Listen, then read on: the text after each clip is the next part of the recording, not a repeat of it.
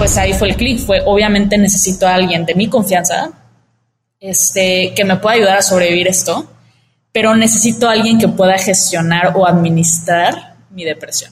O sea, o sea, ¿qué tan fácil sería que un sistema le dijera a mi red de apoyo, que yo ya designé con anterioridad, ¿se cuenta? Eh, que les informe cuando estoy pasando por un mal momento y sin necesidad de que sepan más detalle o lo que sea, o si quieren detalle que se los explique este administrador, este, pero que sepan en qué momento tengo que comer, si llevo tantos días sin bañarme este, y que me ayuden a hacerlo, no sé, o sea, que alguien pueda literalmente este, hacer todos los, los movimientos y coordinarlo todo por mí. Hola, has venido a escuchar nuestras historias, ¿verdad? Entonces, bienvenido a Cuentos Corporativos, el podcast donde Adolfo Álvarez y Adrián Palomares hacen de juglares y nos traen relatos acerca del mundo de las empresas y de sus protagonistas. Prepárate a escuchar interesantes historias acerca del management, startups, compañías exitosas y fracasos empresariales. Pon a tono tus oídos y disfruta de este nuevo capítulo de Cuentos Corporativos. Y como todo cuento, este también empieza con un había una vez. Que lo disfrutes. Adolfo, seguramente todos nuestros escuchas conocen que con la pandemia los problemas de salud mental han incrementado. Estaba yo leyendo que más de doscientos setenta millones de personas en el mundo sufrieron de depresión en el año dos mil veinte. Yo no sé si es mucho o poco. Quizás hasta pudiera sonar poco. Todo depende de las perspectivas. Lo que sí sé es que es, no deja de ser un número muy impresionante. Y hoy tenemos casos que realmente son emblemáticos y que por, por la figura que representan ponen el dedo en la llaga. Vemos el caso de Simone Biles, que siendo la mejor gimnasta del mundo, dejó su lado en la participación en las Olimpiadas en pro de la salud mental. Bueno, pues justo en este episodio de Cuentos Corporativos vamos a platicar de YANA, una aplicación enfocada a apoyar la salud mental. Y para hacerlo, presentamos a nuestra invitada, como siempre, con nuestras palabras mágicas. Había una vez una niña que padeció depresión desde los ocho años. Fue creciendo e inició sus estudios en la carrera de dirección de empresas de entretenimiento. Pero pronto se dio cuenta que su pasión era la programación. Eso es raro, así que no se preocupen que vamos a ahondar en eso más adelante. Y es por esto que decide abandonar la universidad y estudiar de manera autodidacta. Andrea Campos, que hoy tiene veintisiete años, funda en el dos mil diecisiete YANA, acrónico de You Are Not Alone, no estás solo, un acompañante virtual que Andrea diseñó inicialmente pensando en una herramienta personal que le sirviera a ella y que hoy tiene más de cinco millones de descargas. YANA es un robot que a través de conversaciones escritas sobre diversos temas interactúa con el usuario con base en estrategias de la corriente cognitivo-conductual. YANA cubre varios enfoques y puedes elegir uno de ellos: combatir la ansiedad, reducir el estrés, controlar nuestros momentos de ira o aprender a mejorar nuestras relaciones con otras personas. Es importante mencionar que Andrea enfatiza que este servicio no reemplaza a ningún psicólogo ni controla situaciones de crisis agudas, pero al menos ayuda con conversaciones cortas de manera diaria. No nos queda más que darle la bienvenida a Andrea a Cuentos Corporativos. Un gusto tenerte con nosotros, Andrea. Muchas gracias, Adolfo y Adrián, por la invitación. Andrea, eh, pues el primer reto que te vamos a poner es que nos ayudes a presentarte en tres minutos. Que nos digas quién eres, qué te gusta hacer. Permítanos conocer un poco de tu tema, de tu plano personal. Ok, eh, pues soy, soy de Cancún, Quintana Roo. Aquí nací, aquí vivo actualmente, tengo veintisiete años. Eh, como bien lo dijeron, eh, estudié o empecé a estudiar la carrera de Dirección de Empresas de Entretenimiento. Básicamente elegí esa carrera porque yo empecé a trabajar desde muy joven. Eh, a los quince años empecé con varios trabajos eh, diferentes, pero casi todos tenían algo que ver con esa industria.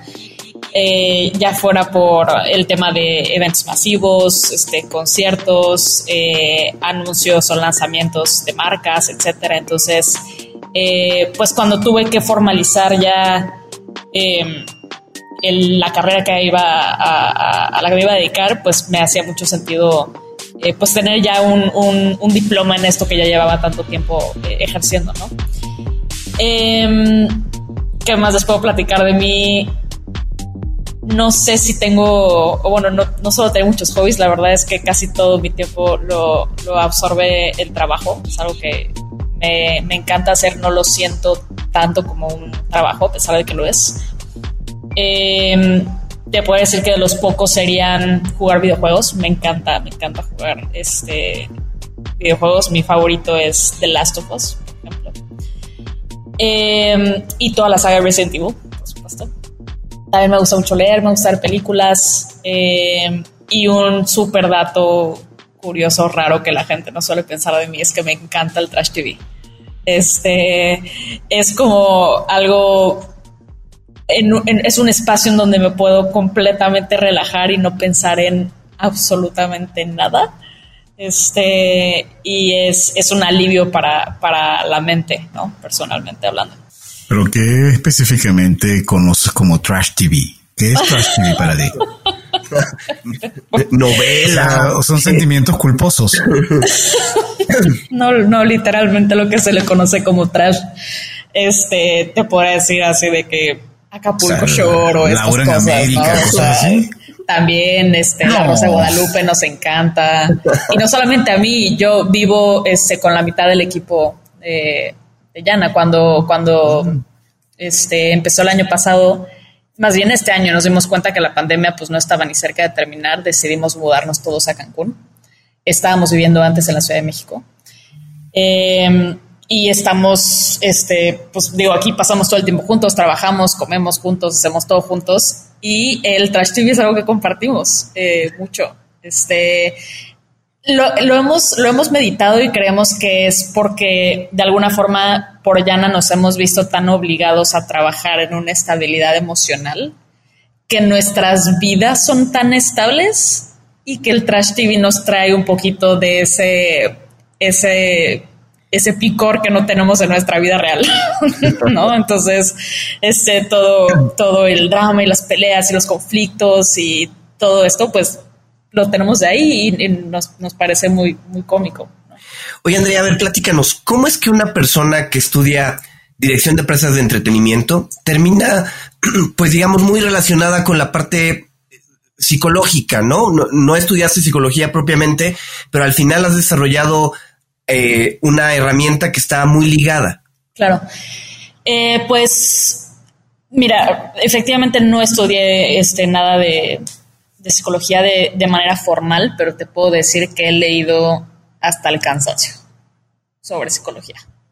Eh, básicamente, desde la primera vez que experimenté una, una depresión, un episodio de depresión, que fue a los ocho, Eh, pues empezó una, una búsqueda constante en todos lados por tratar de entender qué me estaba pasando, por qué me estaba pasando, por qué a mí, eh, si era normal o no, si tenía nombre o no, o sea, como to- todas estas, estas cosas que, que quizás si tienes tu primer episodio de depresión por ahí de los veinte años o diecisiete, dieciocho, sería muy diferente a alguien que todavía es un niño, ¿no? Entonces, o sea, incluso hay muchas palabras, cosas, eventos que todavía no conoces, este, y tienes que empezar a hacerte esas preguntas, ¿no? Entonces, eh, pues siempre fui muy autodidacta, supongo, este, y con muy, y con muchísima curiosidad por todo en el mundo. Entonces, eh, pues empecé a leer ahora sí que de todo. Empecé a acercarme a la psicología de manera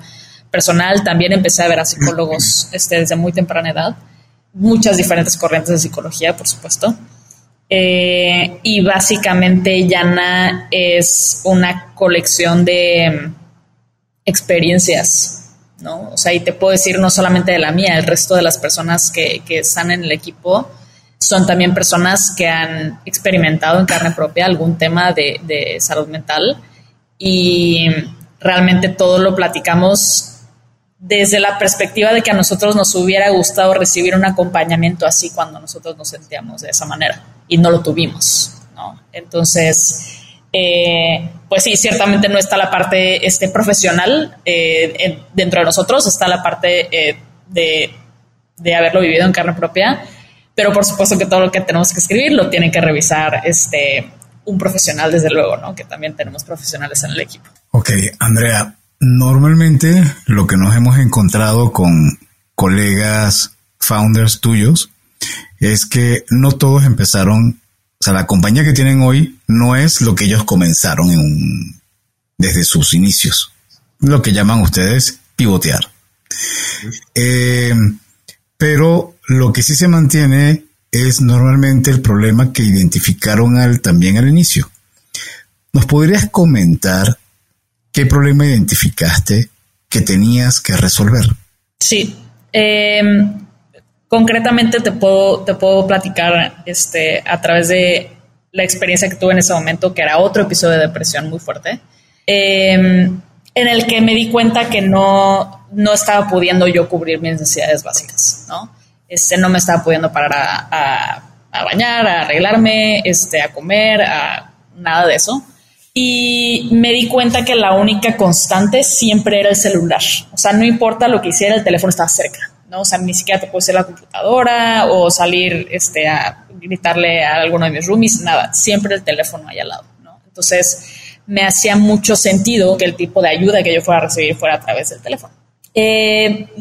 Acto seguido me meto, me meto al App Store, escribo depresión, empiezo a descargar todas las cosas que, que encuentro y la realidad es que nada, nada de lo que veo ahí me, me sirve, ¿no? Y me doy cuenta de qué es exactamente lo que yo siento necesitar y para mí es una red de apoyo, o sea, se puede, se puede resumir a una red de apoyo.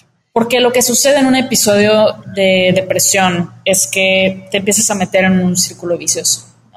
En mi caso era, pues, como me siento de esta manera, no tengo hambre, como no tengo hambre, no como, como no tengo eh, comida en el cuerpo, no tengo energía, como no tengo energía, no puedo combatir la depresión, como tengo depresión, no tengo hambre, y así te vas uh-huh. por siempre, ¿no? Entonces dije, pues claro, o sea, necesito a alguien que me ayude, que me ayude a romper ese ciclo, porque para mí comer ahorita implica pararme, bañarme, caminar al súper, buscar las cosas en el súper, pagar, desinfectar, cocinar, lavar y comer. No hay manera de que yo pueda hacer todas estas cosas en el estado en el que estoy. Y al principio, pues, estaba pidiendo comida a domicilio, pero no, o sea, es muy caro. No puedes vivir de comida a domicilio tanto tiempo, ¿no? O sea, no es sustentable. Entonces, eh, se me ocurrió, o sea, ¿cómo...?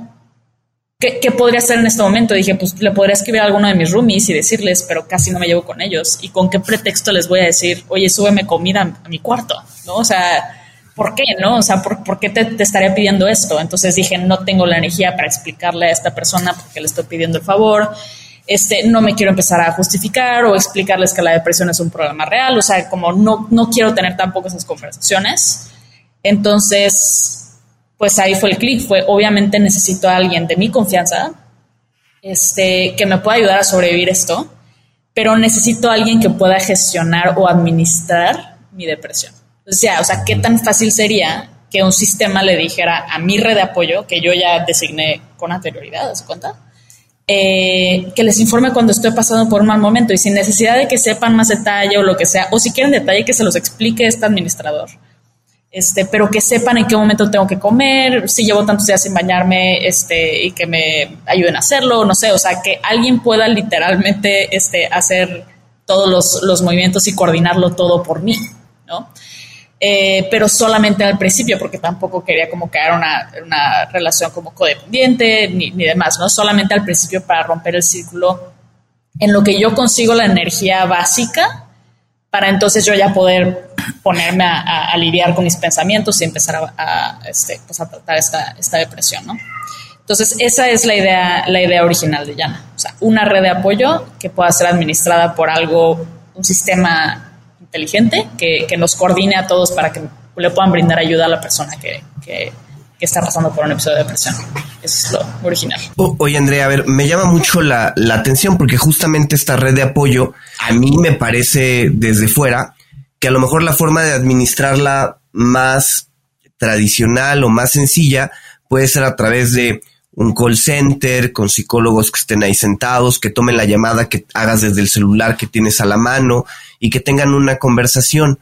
¿En qué momento se empalma este tema de eh, el manejo de eh, una crisis de salud mental con el tema de la programación. ¿Y en qué momento pasas a pensar en algo que ya sea automatizado, que ya sea a través de un, este, un robot? ¿Cómo, cómo empalmas estas dos pasiones, por llamarlo de alguna manera? Eh, pues mira, cuando, cuando tuve este episodio de, de depresión y me cae toda esta realización del tema de la red de apoyo y demás, yo ya llevaba un año y medio eh, aprendiendo a programar. Entonces, creo que siempre dependiendo de lo que nos estamos dedicando, nos, nos aproximamos a la vida desde esa perspectiva, ¿no? Entonces, pues eh, la programación te da una perspectiva muy lógica y fue la primera vez que me pude aproximar al problema de la depresión desde esa perspectiva y dije, ok, o sea, ¿cómo puedo resolver como matemáticamente esto que me está pasando? A la vez también empecé a ir a terapia cognitivo-conductual, eh, que es de hecho el tipo de terapia en la que está basado YANA, porque es la única que tiene evidencia científica, en la que a mí me hizo más sentido, por lo tanto, para poderla replicar, ¿no? Eh, entonces, cuando, en terapia me acuerdo que me dieron una lista de cosas que tenía que hacer, lo que ahora conozco como una, una rutina o una activación conductual, digamos. Eh, me la entregan una hoja en blanco y me dice, estas son las cosas que tienes que hacer, estas son las columnas de lunes a viernes, tú me vas a poner palomita o tachecita si le hiciste o no, y vas a evaluar cómo te hizo sentir.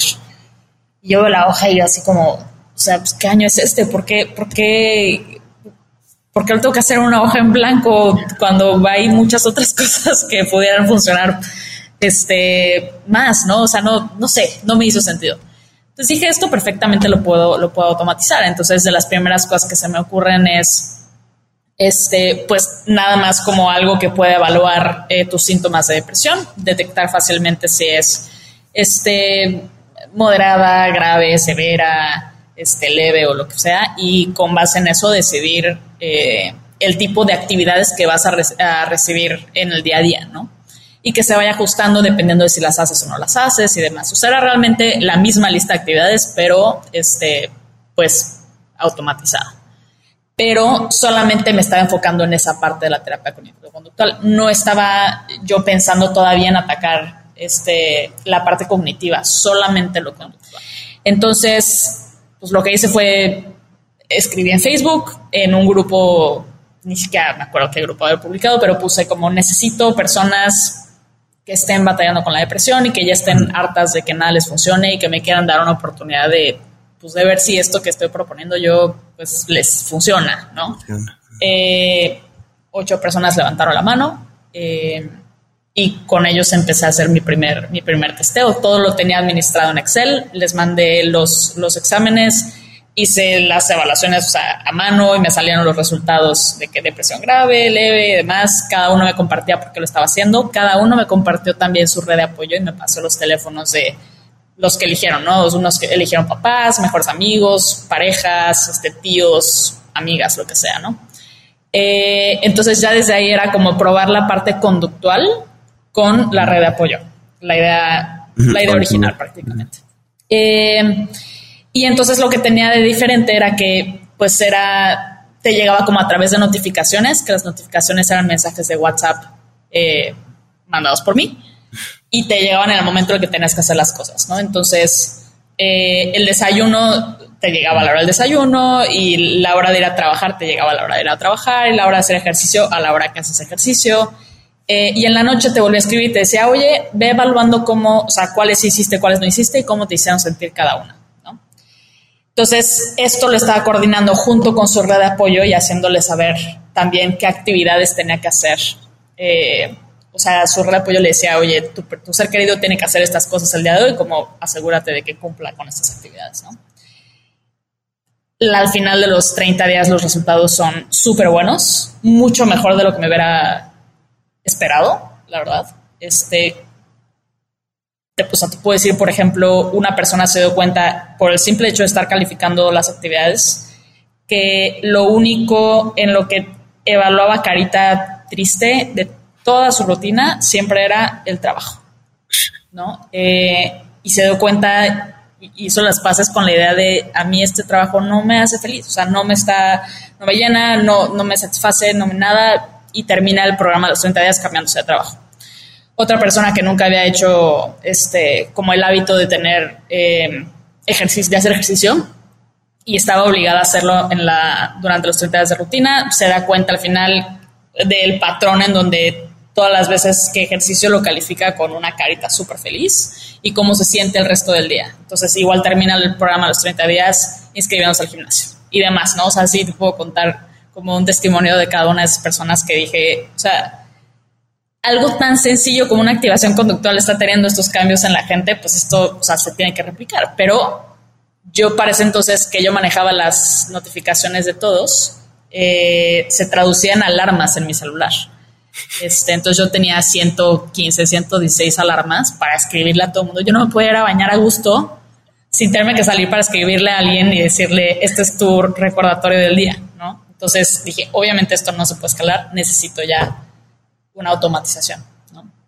Este, pero ya fue con esa validación previa de decir, esta intuición que tenía yo tiene sentido. Entonces no lo voy a automatizar hasta que no me esté demandando la automatización. O sea, porque no tenía sentido que yo lo programara antes de ver si servía o no, ¿no? Este, y ya, entonces hice una campaña en Donadora ¿Mm? para, justo para recibir apoyo para poder, este, pues, fondear el, el proyecto, ¿no? Pero la gente, eh, digo, no sé si se comunicó mal o algo, pero la gente me empezó a llegar a llover a la página de Facebook solicitando ayuda. Y yo, no, es que justamente la campaña es para poder hacer esto. No, ahorita no puedo, o sea, no tengo los medios y demás. Pero pues ya la empecé a hacer de YANA desde entonces. Entonces toda la gente que empezaba a llegar a la aplicación quería platicar, quería resolver dudas, quería desahogarse, quería hacer cosas en las cuales yo me empecé a tomar el tiempo de hablar con cada una de esas personas. Estoy hablando que llegaron más de doscientas personas en un promedio de un mes, ¿no? Este, y habían personas con las que pasaba seis horas platicando y desahogándose y solamente escuchando, literal. O sea, y a todo el mundo les decía, el primer mensaje era, no soy psicóloga, yo solamente lo viví. Este, y estoy empezando esa campaña, pero con mucho gusto, si necesitas, pues te escucho, ¿no? Seis horas. Entonces, ahí es cuando empieza a moldear un poco la idea de YANA. Dije, ok, no solamente es como una estructura y cosas que, que yo te tengo que mandar a hacer en el día a día, sino también es escucharte, es este, contestarte algunas preguntas básicas, es orientarte con qué tipo de psicólogo puedes ir. O sea, me di cuenta que habían otras cosas. Y empecé a tener muchos mensajes que ya estaba copiando y pegando en otros chats que me decían, oye, ¿con qué psicólogo me recomiendas ir? Entonces ya eran tantos que ya decían, no me da tiempo para escribir otra vez, y era copiar y pegar y pegar y decía, o sea, y si puedo como empezar a eh, empezar a detectar ese tipo de preguntas que tienen y ya tener respuestas preestablecidas, y ya desde ahí empieza como a construir más la idea completa, en donde ya empiezo a, a, a combinar la parte cognitiva con la conductual inicial, que era solamente la rutina. Andrea, pero todo eso tiene que haber tomado muchísimo tiempo. ¿Desde cuándo comenzaste a, a elaborar esta idea y en qué momento logras convertirlo en lo que es hoy? ¿Cuánto tiempo pasó? Cinco años. Wow. Cuatro años. Este, yo empecé en el dos mil dieciséis. Eh, constituyo en el dos mil diecisiete principios y la aplicación la lanzamos en marzo del año pasado. O sea, pero, la lanzamos cuando empezó la pandemia. Pero en el momento en que lo imaginas, ni siquiera soñábamos con estar en COVID. Ah, no, no, no, no, no, no, para nada. Esto es dos mil dieciséis, no, lo absoluto. No, por supuesto que, o sea, todo el mundo con quien me acercaba me decía que estaba loca. Que nadie en la vida iba a querer utilizar este, el... el pues el servicio, el, el chatbot o lo que sea. Oye, oye Andrea, y a ver, eh, hoy, ¿cómo definirías YANA? ¿Qué es YANA? ¿Cuál es tu pitch cuando tú tienes que presentarle YANA a, a alguien? Como tal, lo que platico es que YANA es un acompañante emocional. O sea, a eso realmente se resume. YANA lo que hace es brindarte ese soporte para ayudarte a convertirte en lo que sea que tú te quieras convertir. O sea, si para ti convertirte en tu mejor versión significa ser alguien que maneja sus emociones, YANA te tiene que ayudar a eso. Si para ti convertirte en tu mejor versión significa alguien que tiene mejores relaciones eh, sociales o relaciones más profundas o conexiones más fuertes, eso es lo que tiene que ser YANA para ti. Entonces, realmente YANA es pues este acompañante en, en en tu camino, lo que, lo que sea ese camino para cada quien. Entonces, pasaron cinco años, defines este acompañante y la gente dijo que estabas loca, que nadie lo iba a utilizar.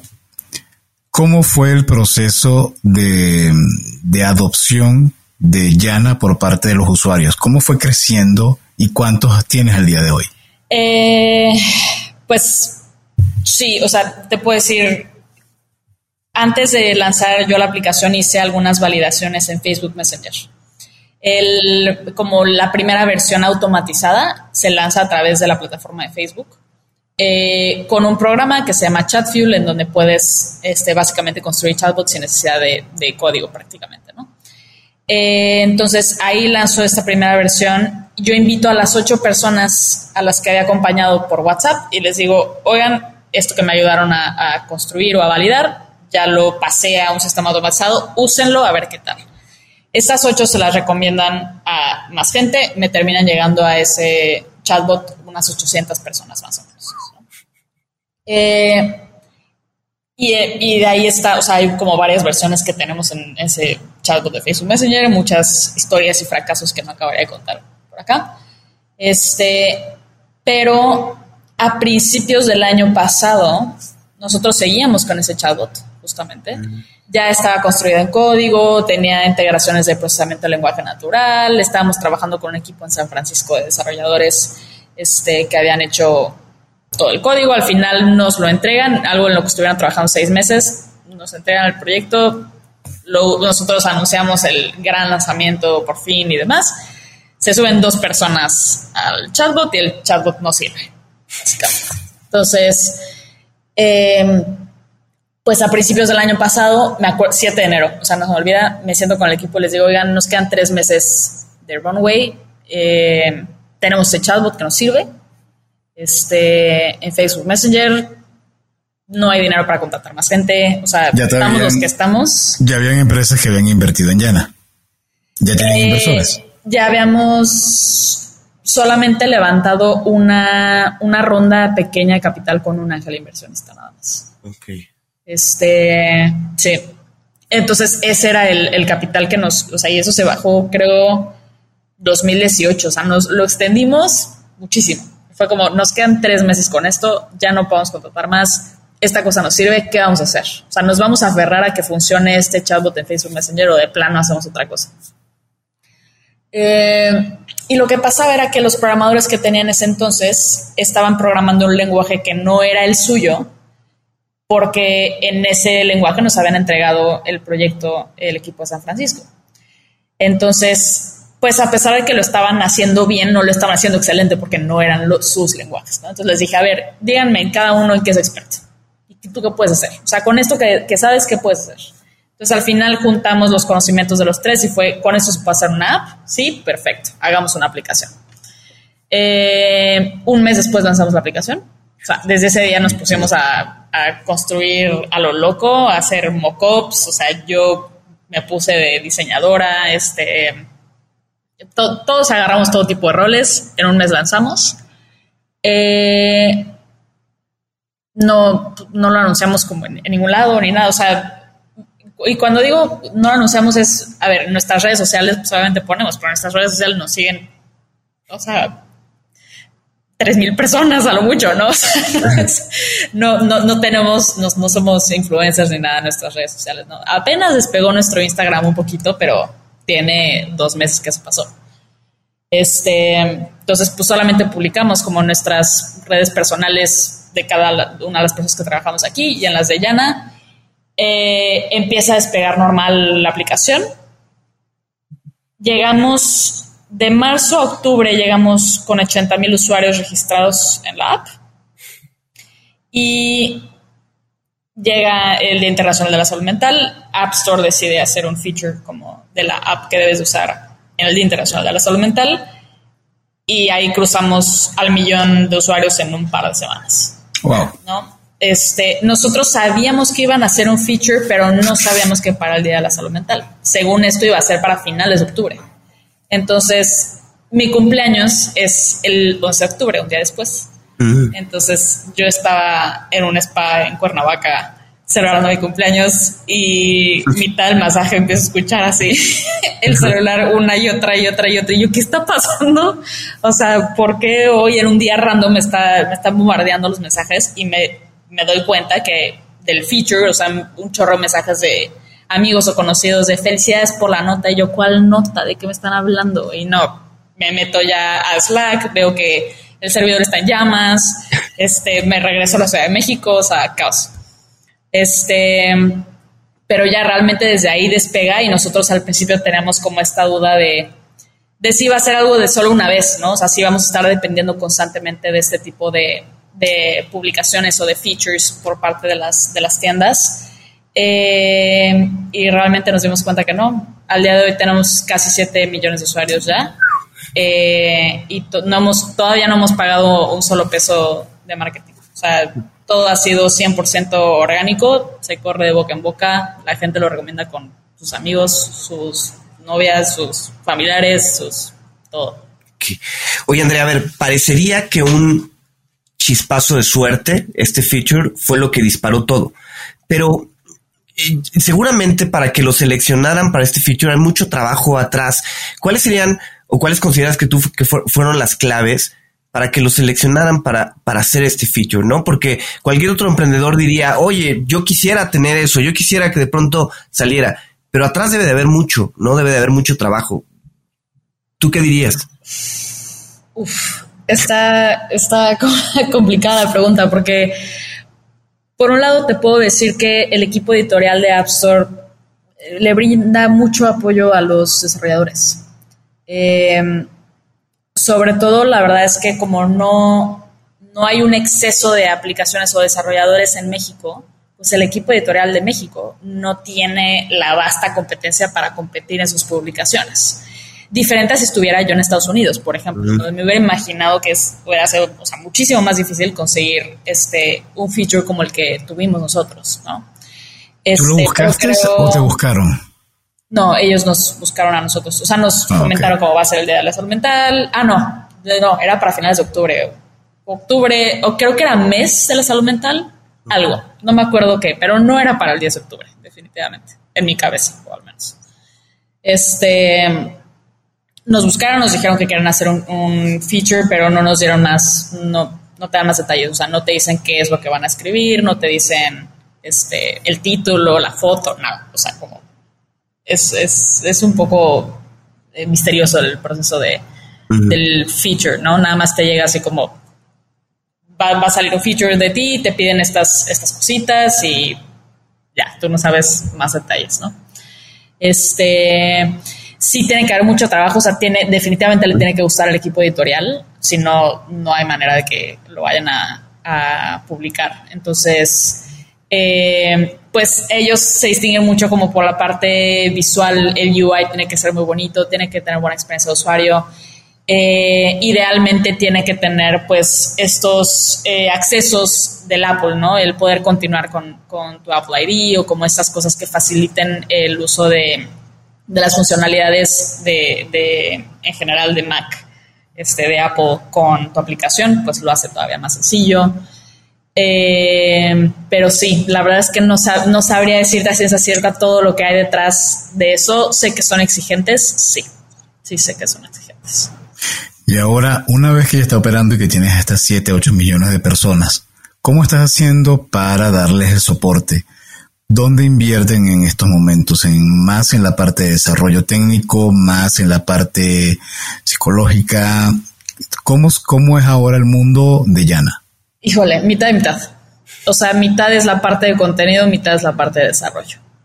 Eh, definitivamente nos hemos, nos hemos dado cuenta que tenemos un reto muy fuerte en la parte del contenido.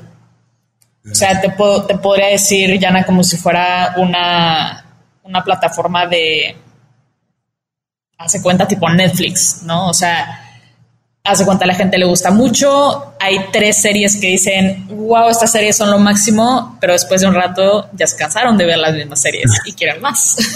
Entonces, así nos pasa un poquito este, a nosotros con YANA. Tenemos ciertas herramientas o ciertas conversaciones predeterminadas este, que la gente, pues después de usarlas treinta, cuarenta veces dice, bueno, ya me cansé, ya, ya lo siento robot y ya quiero algo nuevo, ¿no? Entonces, nuestro reto más fuerte es cómo le hacemos para que haya contenido fresco todos los días, este, y que no se sienta, que no se sienta robótico, ¿no? O sea, porque al final nosotros hemos decidido no implementar inteligencia artificial. Eh, lo más probable es que no lo vayamos a hacer mínimo por los siguientes cinco años. ¿Por qué? Porque no estamos todavía en un momento en el que nos podamos, bueno, más bien la tecnología no está en un momento en el que nosotros como empresa nos podamos dar el lujo de cometer un solo error. O sea, que te conteste una cosa equivocada, uh-huh, porque puede costar la vida de una persona. Entonces, nosotros no estamos dispuestos a, a implementarlo. Eh, entonces, todo lo tenemos que precrear nosotros. Todos los escenarios los tenemos que escribir y controlarlos este, nosotros con anticipación. Entonces, eh, ¿cómo le damos suficiente variabilidad y suficiente contenido para que la persona tenga la ilusión de estar hablando con alguien que está vivo sin realmente utilizar las tecnologías que me permitirían darle vida ahorita al robot? O, oye, Andrea, y a ver, y llega el momento donde a lo mejor alguien está en una crisis tan fuerte que se dispara eh, alguna acción de YANA para que le hable directamente un psicólogo o alguna persona. O sea, sí llega el momento donde eh, interviene, pues, YANA un robot. Eh, de manera directa a través de la app, no, pero nosotros sí canalizamos. O sea, justamente hay solamente dos cosas que se pueden reconocer en el lenguaje de la persona. Eh, una es si la persona está en crisis y la otra es si la persona necesita ayuda profesional, pero, o sea, si necesita iniciar un proceso terapéutico, más bien, eh, porque son dos cosas muy diferentes. Eh, en el caso de crisis, lo que aparece es que te despliega las líneas de crisis gratuitas que hay veinticuatro siete, dependiendo del país en el que estás. No tenemos todos los países del mundo, pero tenemos en los trece, catorce en donde tenemos más presencia ahorita. Eh, y en el caso de que necesites eh, ver un terapeuta, iniciar un proceso terapéutico, te recomienda con algunos de nuestros aliados que tenemos en otras plataformas como este, Therapify, Therapy Chat, etcétera, eh, donde ellos sí lo que hacen es pues ya brindarte eh, terapia con, con un profesional, ¿no? Entonces hacemos nosotros las conexiones, pero nadie se mete a como a reemplazar a, a YANA y decirle como quítate, ahí te voy, ahora voy a contestar yo. No, eso no sucede ahorita. Ahora hablemos de YANA como proyecto de negocio y como empresa. Tú tienes una empresa, tienes colaboradores contigo, tienes accionistas, tienes levantamiento de capital. Eh, pero no me queda claro cómo es el modelo de negocio. Eh, es la pregunta del millón. Pero este tampoco les quedaba claro a la gente que desarrolló yo WhatsApp, ¿eh? No, no, bueno, o sea, ciertamente nosotros ahorita estamos en un en un punto en el que hemos decidido ponerle pausa a la monetización eh, para podernos enfocar cien por ciento en el producto. ¿Qué pasa? Nosotros tenemos un modelo de suscripción que ahorita está activo, que lo más probable es que vayamos a, a retirar muy pronto, eh, en donde le estábamos dando prioridad a las personas que tienen eh, o que, que tenían la posibilidad de adquirir el, el modelo premium, porque estamos bajo el entendido de que ese es nuestro cliente. Sin embargo, nos está llegando un mundo de adolescentes que no tienen poder adquisitivo, pero que claramente tienen una necesidad fuertísima de recibir un acompañamiento emocional. Entonces, pues tienes ahí esta discrepancia donde dices, o me enfoco en los de adolescentes que no van a pagarme nunca, o me enfoco en el nada por ciento que sí tienen poder adquisitivo, pero que no es la mayoría de mis usuarios, porque ellos sí pagan.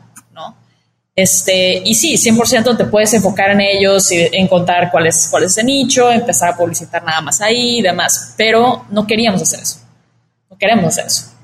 O sea, preferimos dejar ahorita eso de lado y no, como no, no tomar decisiones de producto por las razones incorrectas, ¿no? Porque al final íbamos a empezar a, a moldar nuestro producto eh, con base en esa persona que sí paga.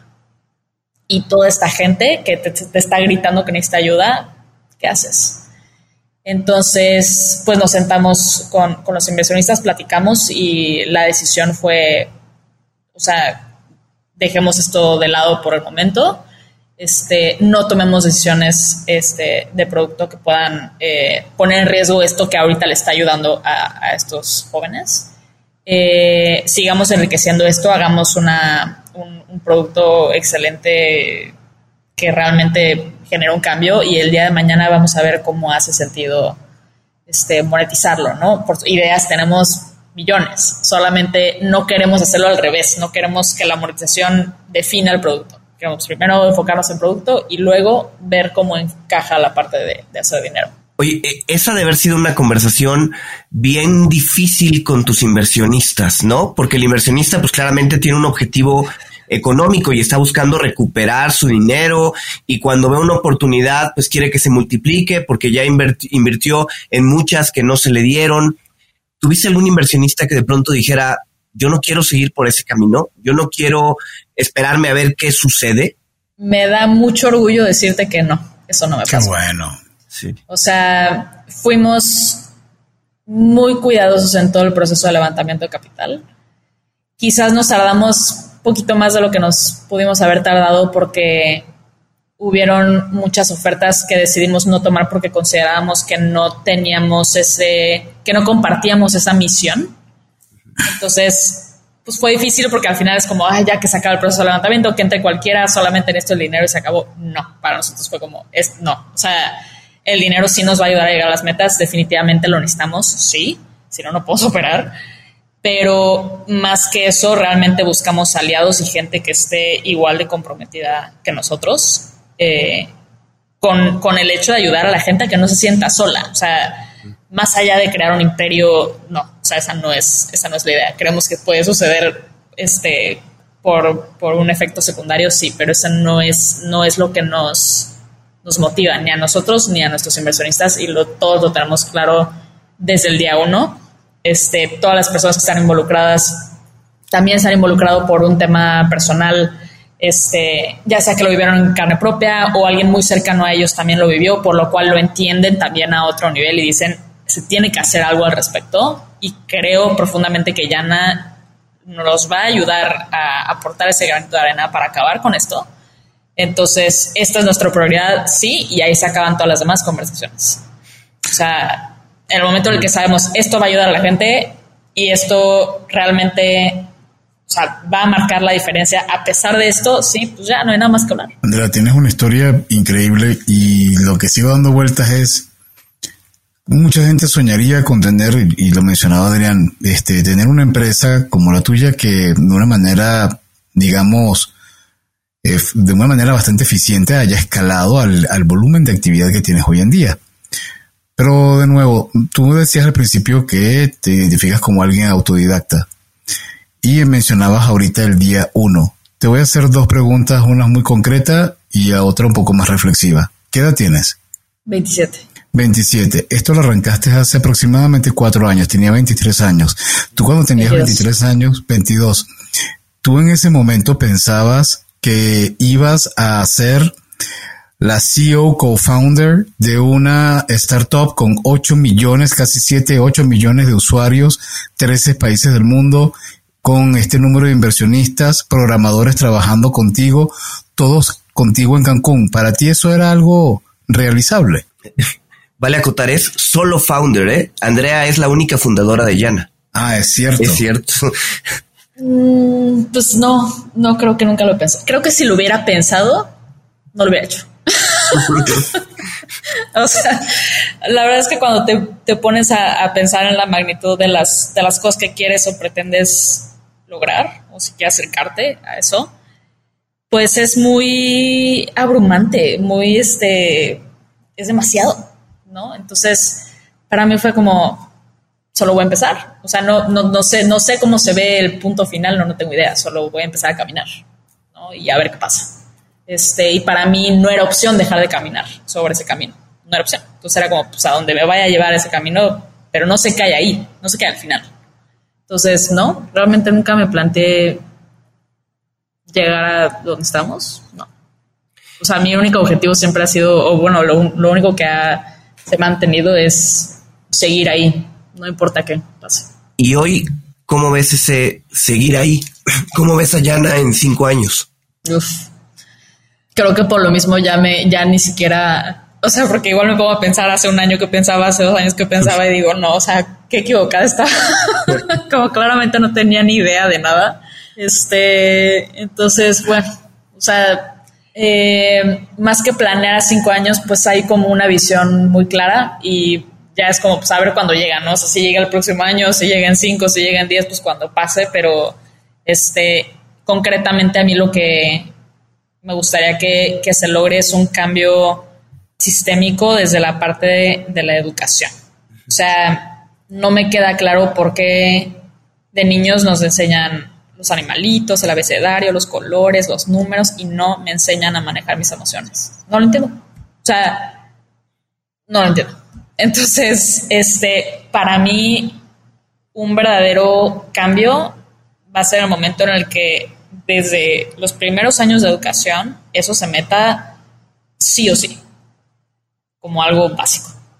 Creo que va a haber un choque de generaciones. Sí, ahorita lo estamos viendo en YANA. O sea, muchos de los adolescentes que ya no tienen este estigma o que se acercan este, a tener conversaciones y se lo recomiendan a sus amigos y lo ponen en sus redes sociales y no les da pena hablar de esto. Y sin embargo, nos escriben en las reseñas que tuvieron que borrar la aplicación porque sus papás les cuestionaron o porque... Este, los papás no los cuestionaron, pero les dijeron, tú no necesitas esas cosas, este, o por qué tienes una cuenta de eso, o explícame de qué se trata esa aplicación, o bla, bla, bla. Y que, a ver, entiendo, y me parece maravilloso que los papás tengan un interés sobre las cosas que están descargando sus hijos. Es muy importante, valioso, algo que nos tiene que cambiar. Pero creo que hay muy diferente, es muy diferente el tener la curiosidad de acercarte con tu hijo a ver qué está pasando, y la otra es este, prohibir, restringir este, o satanizar ciertas cosas sin tú investigar también por, por tu lado lo que está pasando, ¿no? Este, entonces, yo te hablo, me enfoco más en, los, en aquellos padres que aparentemente sí saben y sí entienden lo que es YANA y aún así dicen, tu hijo no necesitas estas cosas, ¿no?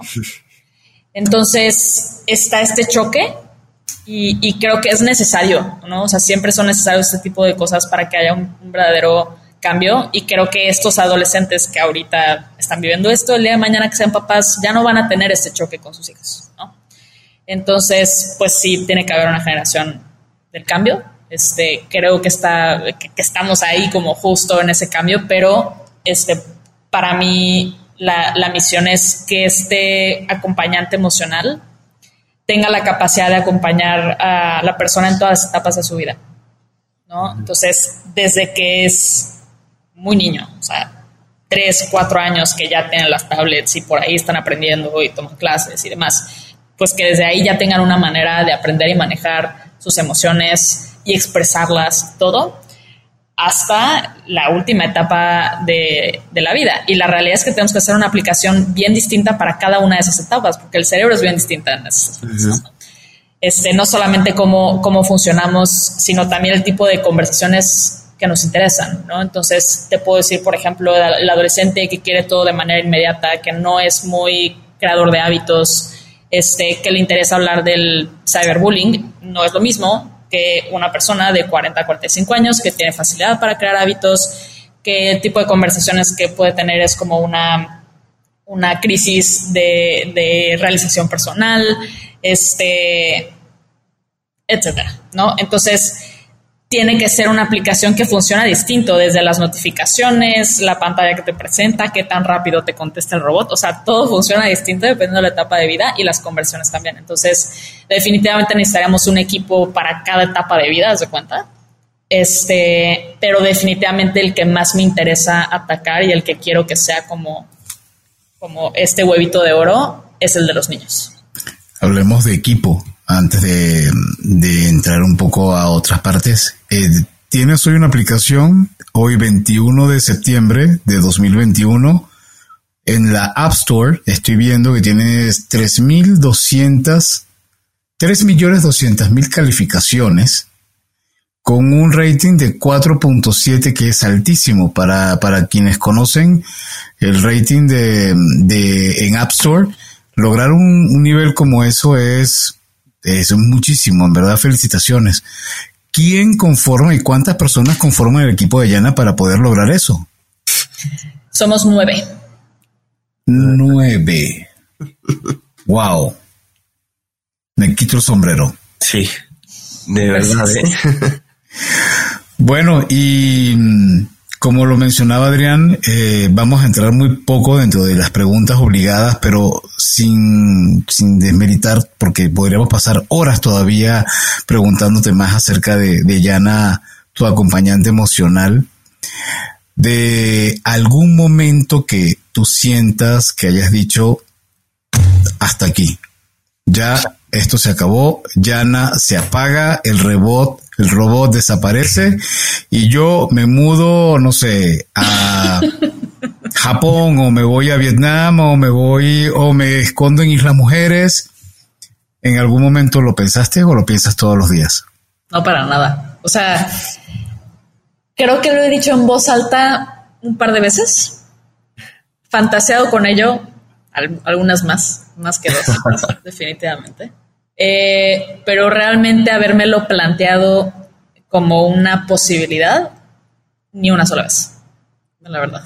Este, pero sí, sí fantaseas con eso, desde luego, así como, ¿qué estaría haciendo si no me dedicaría a esto? Este, o cómo me gustaría, este, no sé, estar en, en la playa todo el día. Obviamente, sí, claro, este, de vez en cuando lo piensas, pero creo que una parte este, positiva, bueno, lo veo ahora como algo positivo, es que me tocó vivir tanto de joven, tantas cosas, uh-huh. sufrir tanto también y tener muchas experiencias diferentes. O sea, siento que viví rápido quizás, que muchas de esas cosas con las que sueño como alternativa ya las viví. Y digo, es que ahí no es. O sea, cuando dejé la universidad, por ejemplo, Este, me fui en modo crisis también por una depresión. Este, regalé mis cosas, cancelé tarjetas, este, redes sociales, teléfono, todo. Me fui en un camión a Puerto Escondido. En el camión le escribí a mis papás, les dije que me había salido de la universidad y que no me contactaran hasta que yo los contactara a ellos primero, que necesitaba estar a solas, este, y que me iba a ir ahí a sanar. Eh, entonces, pues ya tuve la vida hippie, ¿no? Por darte un ejemplo. Entonces, cuando pienso en eso, digo, ya lo hice y no fui feliz. O sea, bueno, sí lo fui de alguna manera, ¿no? Nada más no es lo que a mí me llena de manera profesional. Justamente cuando estuve allá trabajé de chef porque es lo que había. Entonces, no porque yo fuera chef, porque me dijeron, esta es el, la posición que hay, ¿la quieres? Y yo, sí, por supuesto. Este... Y cuando estuve trabajando en ese, era como, era un hostal, era el restaurante de un hostal, este, me empecé a tener muchos conflictos con mis compañeros porque yo quería meter procesos y cosas, este, y manuales de operación, y la gente me decía, hey, a ver, si quieres la vida de ciudad, regrésate a la ciudad, ¿por qué vienes aquí a, a, a interrumpir nuestro, toda nuestra vibra y demás? Y les dije, ¿saben qué? Tienen toda la razón. O sea, ¿quién soy yo para decirles que la forma en que están haciendo las cosas está mal? Pues, o sea, si todo lo quieren hacer al tanteo y si quieren tener la música que quieran tener en el lugar, a pesar de que hay comensales y todo, pues es... Y así les ha funcionado los últimos diez años. ¿Quién soy yo? Entonces dije, no es que ustedes están mal. Yo tampoco creo que está mal. Creo que nada más no hay este, compatibilidad aquí, ¿no? Entonces, ese es un ejemplo en el que yo te digo, ya intenté ese estilo de vida y no me hizo feliz porque yo, mi personalidad es otra, soy muy intensa, soy muy perfeccionista, me gusta siempre mejorar las cosas, ¿no? Entonces, eh, así como el ejemplo de, de haber sido hippie durante un tiempo y completo, o sea, ir a trabajar descalza y, y cruzarme saliendo del trabajo a surfear y todo lo que te imagines, todo el kit hippie. Este, así hay otras cosas que ya me tocaron vivir que cuando digo, cuando estoy a punto de decir ya no quiero, pienso en esas otras cosas que viví y sé que ahí no es y que aquí sí es y que aquí soy muy feliz. Entonces, Ese es como ese algo que me ayuda siempre a, a regresar. Creo que si no hubiera tenido esas experiencias, sería diferente mi aproximación. O sea, tal vez sería más, sería más fuerte la tentación de, de intentarlo, ¿no? Porque tal vez ahí sí voy a ser más feliz o lo que sea, pero creo que eso me ayuda siempre a regresar a mi, a mi balance. Okay. Andrea, de verdad, como dice Adolfo, podríamos pasarnos horas platicando contigo. Eh, pero bueno, tenemos en este episodio unas preguntas que llamamos obligadas y que nos gusta compartir con todos nuestros participantes para conocerlos un, un poco más. Eh, ¿Te gustan los cuentos? Sí, creo que tiene mucho que no he leído, revisitado uno. El último que leí fue El Principito, pero sí, sí me gusta. Ok, ¿y cuál sería tu favorito? ¿El Principito o algún otro? Eh, yo te diría que el, el primero que me mandó mi primer psicólogo, que es El Patito Feo. Este, justamente, o sea, por mi experiencia fue, tienes que comprar esto, que me mandó los cuentos de los hermanos Grimm. Me dijo, tienes que leer particularmente el del Patito Feo. Este, y es como mi tarea hacia ti, ¿no? Y fue como el primer cuento con el que lloré, lloré, lloré, me identifiqué con todo lo que estaba pasando de ahí. Y pues es, es un cuento importante en, en, en mi vida por, por lo mismo, ¿no? ¿Y algún libro que te haya marcado durante tu, tu vida y, y por qué? Ay, es que de ahí tengo Tantos, tantos. ¿Cuál es el primero que te viene a la mente? El primero, no importa que sea trash, lectura. Eso sí te puedo decir que no tengo, no tengo trash lectura, gracias al Señor. Este, híjole, yo estoy aquí viendo todos, todos mis libros. Eh, pero siempre uno que, que suelo compartir mucho es, eh, se llama The One Thing, eh, que es la única cosa y que a mí me, me ayuda mucho a tomar decisiones. O sea, como ¿cuál es la única cosa que debería estar haciendo ahorita para que todo lo demás se convierta en algo más fácil o innecesario? Entonces, siempre que estoy como súper abrumada con trescientas cosas que tengo que hacer, es como, ¿cuál es la única cosa que tengo que hacer ahorita? ¿No? Entonces, este también para metas a largo plazo es, si la única cosa que quiero es la educación, ¿cuál es la única cosa que debería hacer este año, estos seis meses, este mes, esta semana, este día, esta hora, este minuto? ¿Cuál es la única cosa? Entonces, a mí ese framework me ayuda muchísimo a, a tomar decisiones y creo que es, se podrá decir que es un libro que me ha cambiado, me ha formado. Okay. Oye, ¿alguna aplicación móvil o gadget tecnológico que recomiendes? Ya de YANA ya hemos platicado mucho, así que deberíamos tomar algo diferente. Este, pues una aplicación que uso mucho para meditar es Balance, se llama. Okay. Así se escribe, Balance. Este, creo que tiene una U I divina, un, un U X perfecto. Me, me encanta. O sea, realmente me gusta mucho. Es mi favorita para, para meditación. ¿Algún empresario o algún founder o co-founder, colega que tú hayas visto que esté, esté en este mundo, en una actividad que tú digas, no le quiten el ojo a esa persona porque viene con cosas padrísimas? ¿Alguien que tú puedas recomendar? Te diría Deepak Chugani. Él es de Nubo Cargo. ¿Y él, lo conoces personalmente? Sí. ¿Y qué sientes que, que va a cambiar? No, no sé qué tanto pueda, pueda decir, pero es un, es un impresionante emprendedor, la verdad. O sea, me suelo acercar a él con... cuando tengo algunas dudas o necesito un consejo de algo, una opinión de algo, y la verdad es que siempre es, no solo para mí, para algunas personas de mi equipo que también lo han conocido, eh, siempre es como, o sea, como qué onda con la, con la cabeza de esta persona, ¿no? O sea, es muy, muy impresionante. Andrea, si alguien quiere, pues, seguir con esta conversación, conocer más de ti, conocer más de YANA, ¿dónde puede hacerlo? Uh, la página doble u doble u doble u punto yana punto com punto m x. Las aplicaciones este, en ambas eh, App Stores se encuentra como YANA dos puntos tu acompañante emocional. Eh, en las redes sociales estamos como arroba hola YANA. Diferente porque ya sabes que o sea, no, no hay manera de tener la sincronía en todos lados, pero en unos es hola guión bajo YANA, hola punto YANA, hola YANA y demás, pero bueno, así nos van a, nos van a encontrar en, en redes sociales. Yo la verdad es que casi no... no uso de manera personal, este, o sea, no subo contenido, vaya, ni a Instagram, ni a Twitter, ni a Facebook, ya casi nada. O sea, realmente lo uso más como para, para ver que para subir yo.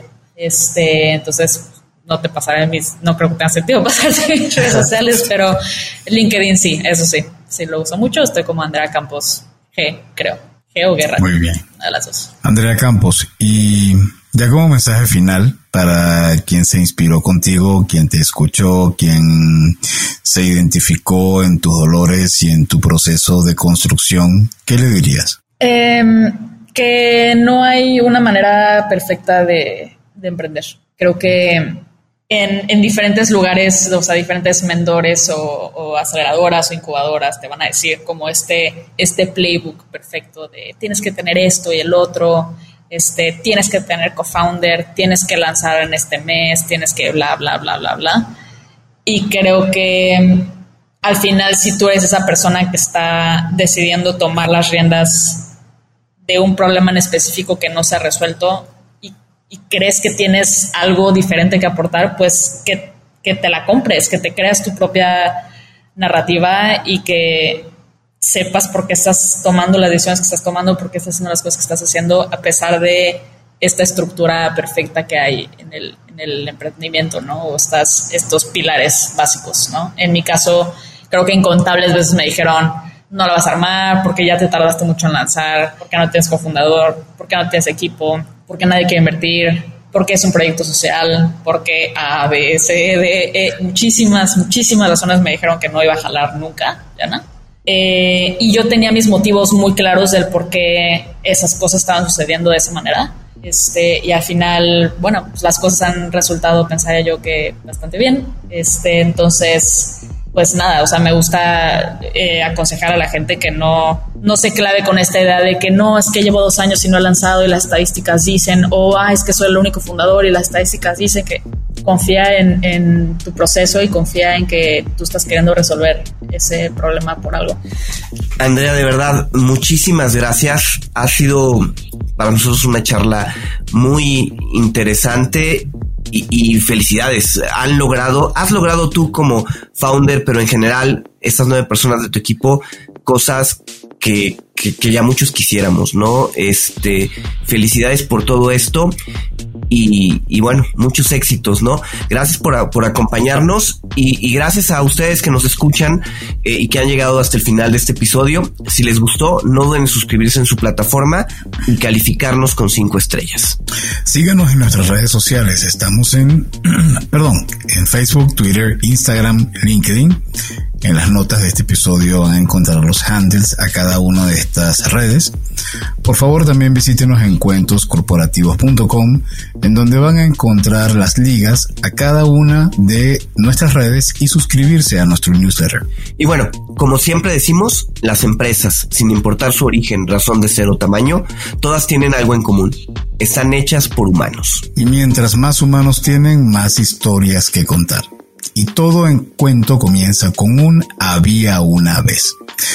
Nos encontramos en el próximo episodio. De nuevo, muchísimas gracias, Andrea Campos. Todo el éxito del mundo. Un placer haber platicado contigo. Muchas gracias por la invitación. Gracias a ti. Gracias por habernos acompañado en este capítulo de Cuentos Corporativos. Ojalá que esta historia haya sido de tu agrado y sobre todo que te lleves ideas y experiencias que puedas aplicar en tu propio universo empresarial.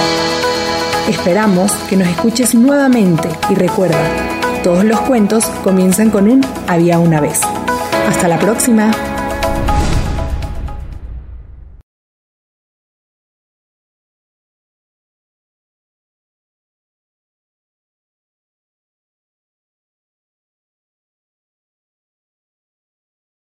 Hola, soy Andrea Campos, fundadora de YANA. Te invito a escuchar este episodio de Cuentos Corporativos, donde cuento la historia detrás de YANA y las cosas que nos han llevado a ser la aplicación de salud mental número uno en Latinoamérica.